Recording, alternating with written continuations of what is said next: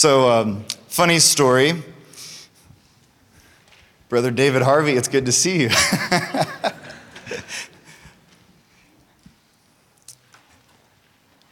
the reason that's a funny story is David was supposed to be up here preaching to you all today.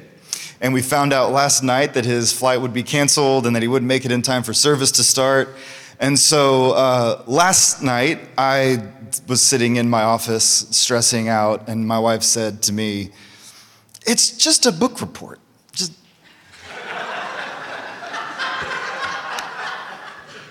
she said, Don't, don't try to church it up.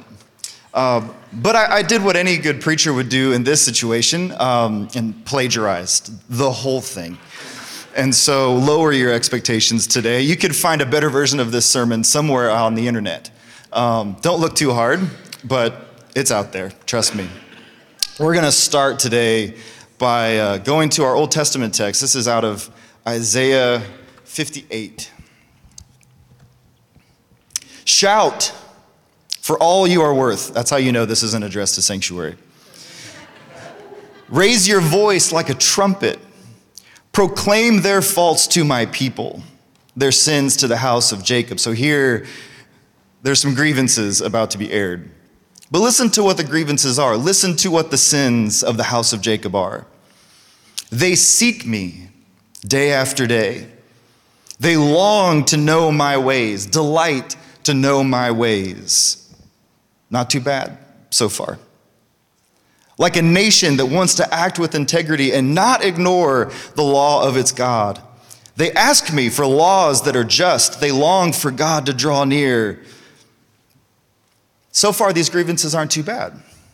All things that we actually would hope to embody as the people of God, delighting in God's way, asking God for just laws. And then they ask me, why should we fast? This is the people of God asking God, why should we fast if you never see it? Why do penance if you never notice? Look, you do business on your fast days, God says to them. You, you are serving your own interests. You oppress all your workmen. Look, you quarrel and squabble when you fast and strike the poor man with your fist. Fasting like yours today will never make your voice heard on high. Is that the sort of fast that pleases me? A truly penitential day for men. Hanging your head like a reed, lying down on sackcloth and ashes. Is that what you call fasting? A day acceptable to Yahweh? Is not this the sort of fast that pleases me? It is the Lord Yahweh who speaks to break the unjust fetters and undo the thongs of the yoke, to let the oppressed go free, and to break every yoke, to share your bread with the hungry and shelter the homeless poor, to clothe the man you see to be naked and not turn from your own kin. Then will your light shine like the dawn, and your wound be quickly healed over. Your integrity will go before you, and the glory of Yahweh behind you. Cry, and Yahweh will answer. Call, and he will say, I am here. If you do away with the yoke, the clenched fist, the wicked word, if you give your bread to the hungry and relief to the oppressed, your light will rise in the darkness and your shadows become like noon. Yahweh will always guide you, giving you relief in desert places, satisfy your needs in parched places. He will give strength to your bones, and you shall be like a watered garden, like a spring of water whose waters never run dry. You will rebuild the ancient ruins, build up on the old foundations. You will be called the breach mender, restorer of ruined houses. God, give us ears to hear and eyes to see what it is you are doing and saying among us this morning. Amen. If you've been in church long, you've heard this text before. You know this is a text that we refer to when we talk about fasting. What kind of fasting is pleasing to God? We're getting ready to head into a season of Lent, the great fast. And one of the temptations we face as we engage a text like this, a text on fasting, is the temptation to spiritualize the text. We usually read this like two kinds of fasting that are happening here. There's the religious kind of fasting, this, this fasting that's going through the motions. And then there's this spiritual kind of fasting, this fasting that's done with a heart for God and a heart for others. And we think that if, if we fast with a heart for God, God will free us from oppression. God will cause us to prosper. God will break the yoke. But this is exactly what the prophet is critiquing. That we use our fasting in order to get something from God or get God to do something for us. This is, again, the critique of the prophet that their desire for God to save them is exactly what is getting them into trouble.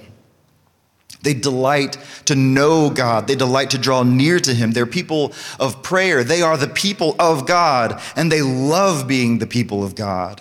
And, says the prophet, that's the problem. Because they're desiring God in a way that actually hardens their hearts to their neighbor. Remember what the text says you do business on your fast days, you strike the poor man with your fist in the middle of your fasting. This is hard for us to hear.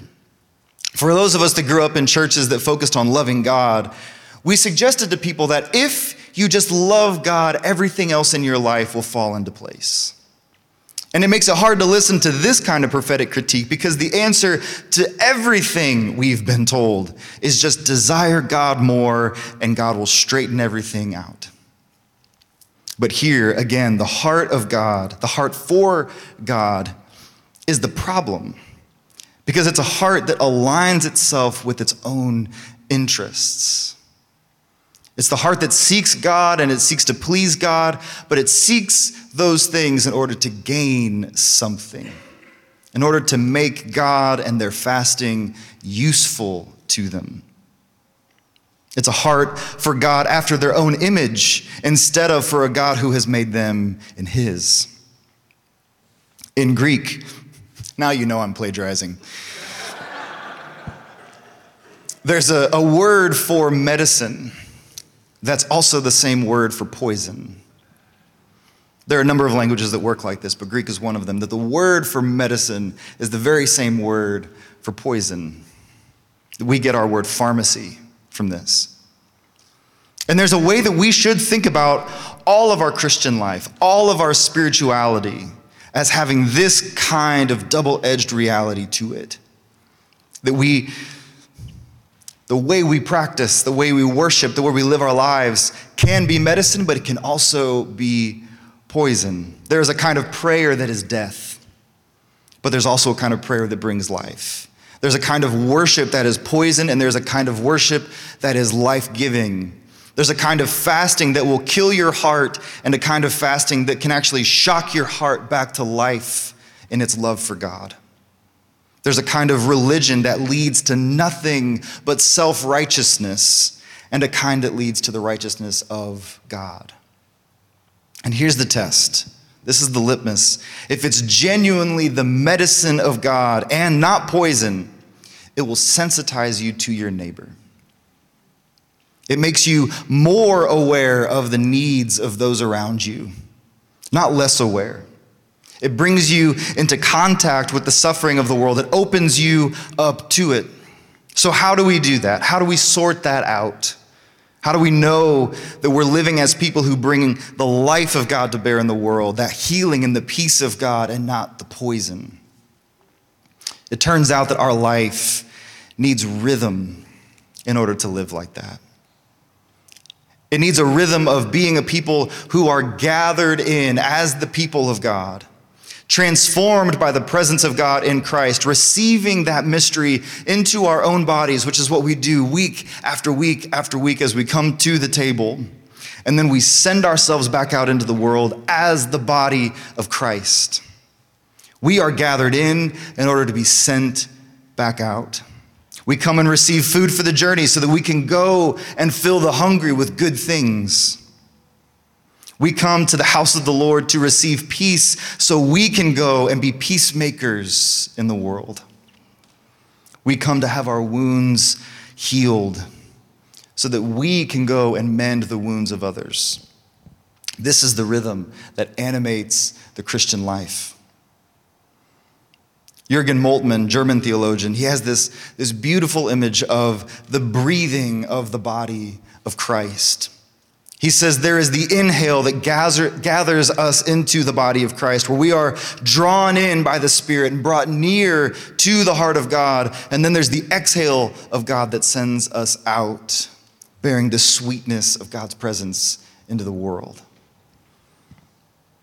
Some theologians have talked about this as the need for two conversions a conversion from the brokenness of the world to God, and then the conversion from God back into the world, back to my neighbor.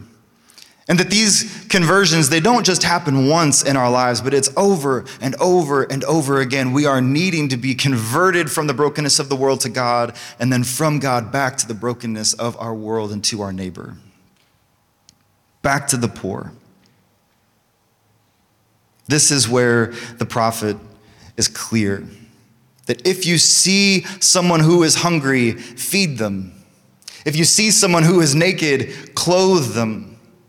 This is at the heart of all the teaching of Christian faith that the poor is not just one economic class. The poor is whoever is nearest me in need.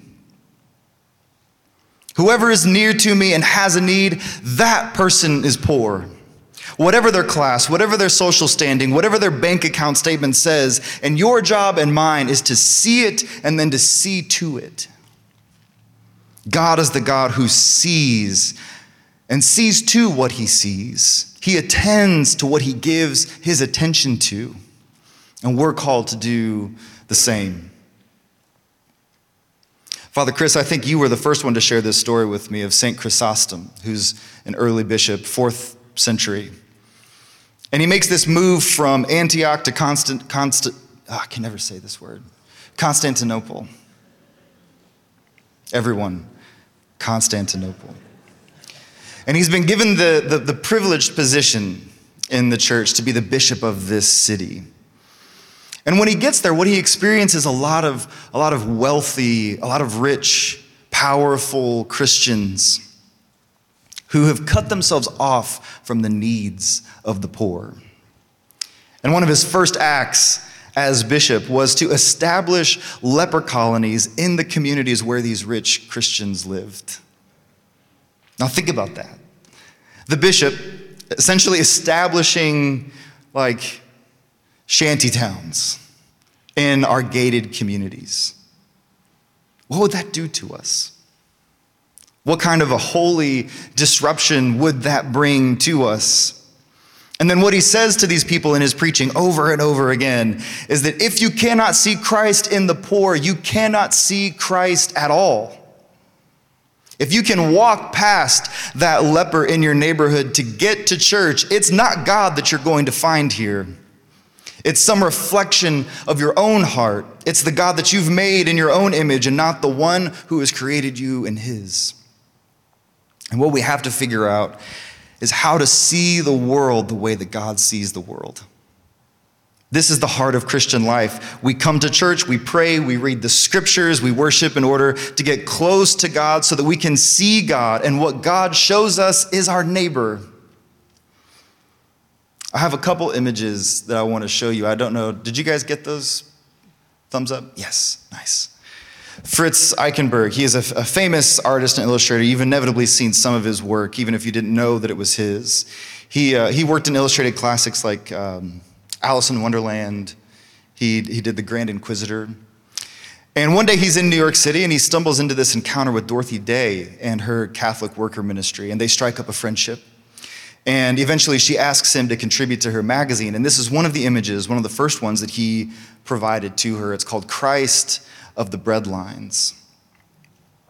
And you can see Christ in the midst of these people who are, they're standing, they're waiting for bread. And notice first the way in which Christ is present among them. And his presence is illuminating all of them, that they're all being illumined by the glory of Christ's halo. And the only light that's in this whole image is the light of Christ. His light is illuminating everyone around him, but they seem to be completely unaware of him. They don't know he's there. And in not knowing that he's there, they also remain in the breadline. Now think of the irony of this, of this image that the bread of life is there in the breadline. His light is illuminating their lives, but they don't know that he's there. And it turns out him being there doesn't seem to change their circumstances at all. They're still cold. They're still hungry. Their hands are still open, waiting for bread, waiting to be fed. This is something of what we have to learn about how God works in the world. Sometimes bread is broken and God feeds the 5,000, but other times He is present to the hungry and they just remain hungry. Most of the time, God is present there, and yet their circumstances don't change. It turns out God being present doesn't just set everything to rights. Remember in Matthew 25, the image of the sheep and the goats. To the sheep, God says, I was hungry and you fed me. I was thirsty and you gave me drink. I was a stranger and you welcomed me. I was naked and you clothed me. Sick and you visited me. In prison and you came to see me. And then he says to the goats, I was all of those things, but you did nothing. Notice the first three things that Jesus lists I was hungry and you fed me. I was thirsty and you gave me drink. I was naked and you clothed me. These three things are problems that can get addressed and they can get fixed. But the last two, they're not things that can get fixed or remedied, not easily. I was sick and you cared for me. I was in prison and you visited me. There are just some things in the world that we are not going to fix. But we still have to be present. There are some problems that we will be caring for endlessly. Remember, the poor you will have with you always. We are not called to cure every illness. We're called to care, to be present, patiently present, in a way that recognizes Jesus is there, and it's in his light that we can see our neighbors at all. Another image I want to show you this is by an individual named David Jones. He's a poet, artist. He's basically Father Chris. This is called Christ sending forth his disciples. And notice here in this image, the disciples are moving in a direction that actually takes them away from Christ. Christ is giving them the sign of blessing. The tree of life is behind Jesus, and the disciples are being sent out into the world. And if you remember the Christ of the breadlines image we saw just a moment ago, it's almost as if these two pieces, almost like they were made for each other. It's almost as if they've turned their face and now they're headed toward Christ standing in the breadline.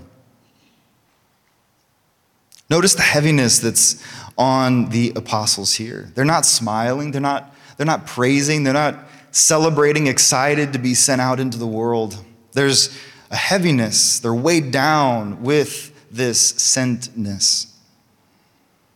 They've turned their backs on Jesus but only so that they can face the same needs of the world that Jesus is facing. This is at the heart of this rhythm we're talking about that there is a way that we move toward the risen Jesus. And then, if we really encounter him, we turn our backs to him to face the needs of our neighbor and carry that same blessing out into the world. Remember Isaiah 58 your integrity will go before you and the glory of Yahweh behind you.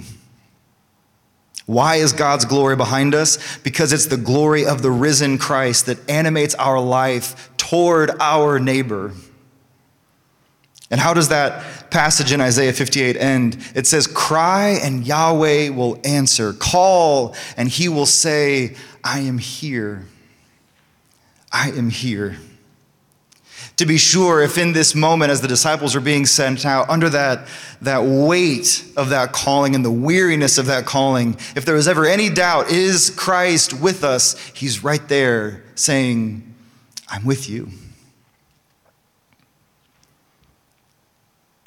We're preparing ourselves to head into the season of Lent in just a couple of weeks. And this is the wisdom of the prophet. All of our fasting is fasting from our own interests so that we can taste the suffering of those in need. We stop indulging our own appetites in order to get an appetite for the needs of the people around us. If you're going to fast, this is not my quote, this is part of my plagiarism. It's like a church father, so don't worry about it. He says, if you're going to fast and be grouchy, don't fast at all. And if you're going to fast from food and devour your neighbor, it's better not to fast at all. The key is to fast in a way that gives us an appetite for what God wants and allows us to taste the suffering of our neighbors.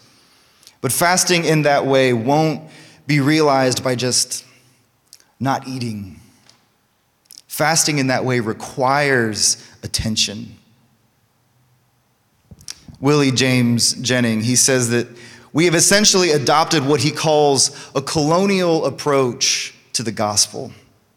Having found Jesus, we've accepted our understanding of who Jesus is and then sought to take our understanding of Jesus to whomever we want, whenever we want. And it's usually to people that are convenient, in places that are convenient, at times that are convenient. But he says this colonial approach to the gospel rarely causes us to ask questions. It rarely causes us to pause and to see what it is that's needed. Rarely have we listened in our evangelism. Jennings points out that God Himself was revealed to us. This is the season of Epiphany. God was revealed to us as a listening and a learning God. If we are going to fast, if we are going to try to come near to God, we have to do it in a way that our eyes are wide open to those around us. Open enough not just to see the needs of our neighbor, but to taste their suffering. Every week, we come to this table and we say to you, Taste and see that the Lord is good. And we come and we taste and we see that the Lord is good. And in his goodness, he turns us around and invites us to taste and see the suffering of our neighbors. Let your heart be broken open and poured out, just like the bread and the wine in the Eucharist. And as we do that, as we enable people to experience Epiphany with us, remember what the prophet says. If you do away with the yoke, the clenched fist, the wicked word, if you give bread to the hungry and relief to the oppressed, then your light will rise in the darkness, and your shadows become like noon. If we live like this, we will provide people with the opportunity to wonder about how good God actually is. Bishop Lesslie Newbigin. he encourages us to live to provoke questions for which the gospel is the answer. And if we learn how to do that, if we learn how to taste the suffering of our neighbors, they can learn to taste and to see that the Lord is good. Our lives are meant to make epiphany happen for other people so they can see God's goodness, so they can see the light of Christ. And what is the promise? Yahweh will always guide you the prophet Isaiah says. How does God guide us? By making us aware of needs. Where does God guide us? To the needy. How can we be sure that our needs will be met? Remember, Yahweh will give you relief in desert places. God will satisfy our needs in the parched places. Here's what I think God is saying that your life is meant to be a spring of water. It's meant to give relief to those who are in desert places, in parched places. And God will satisfy your needs. We trust that that's true, but only after you've gone to those who are in the parched place. As Christians, we're people who somehow find joy in the midst of suffering. We put our bodies in the place of brokenness, and it is there God promises to make us whole. We go into the desert, and there God promises to make us a spring of life for others. We trust that God's promises to us personally, to make us well, to give us joy, to give us fulfillment, to give us peace, only comes to us as we give ourselves to those who are not well, as we give ourselves to those who have no strength. Whatever it is that you need, it won't be met by you attending to your own interests, but turn your attention in the same direction that Christ's attention is turned. Find that neighbor who needs food or clothing or a visit or a rescue, and when you are giving your attention fully to them, without even realizing it, your thirst will be satisfied and the same healing that is in God will be in you. And the same peace that God brings you will be yours to give. And the same grace that's in God will be in you. And we will be the body of Christ together. Amen.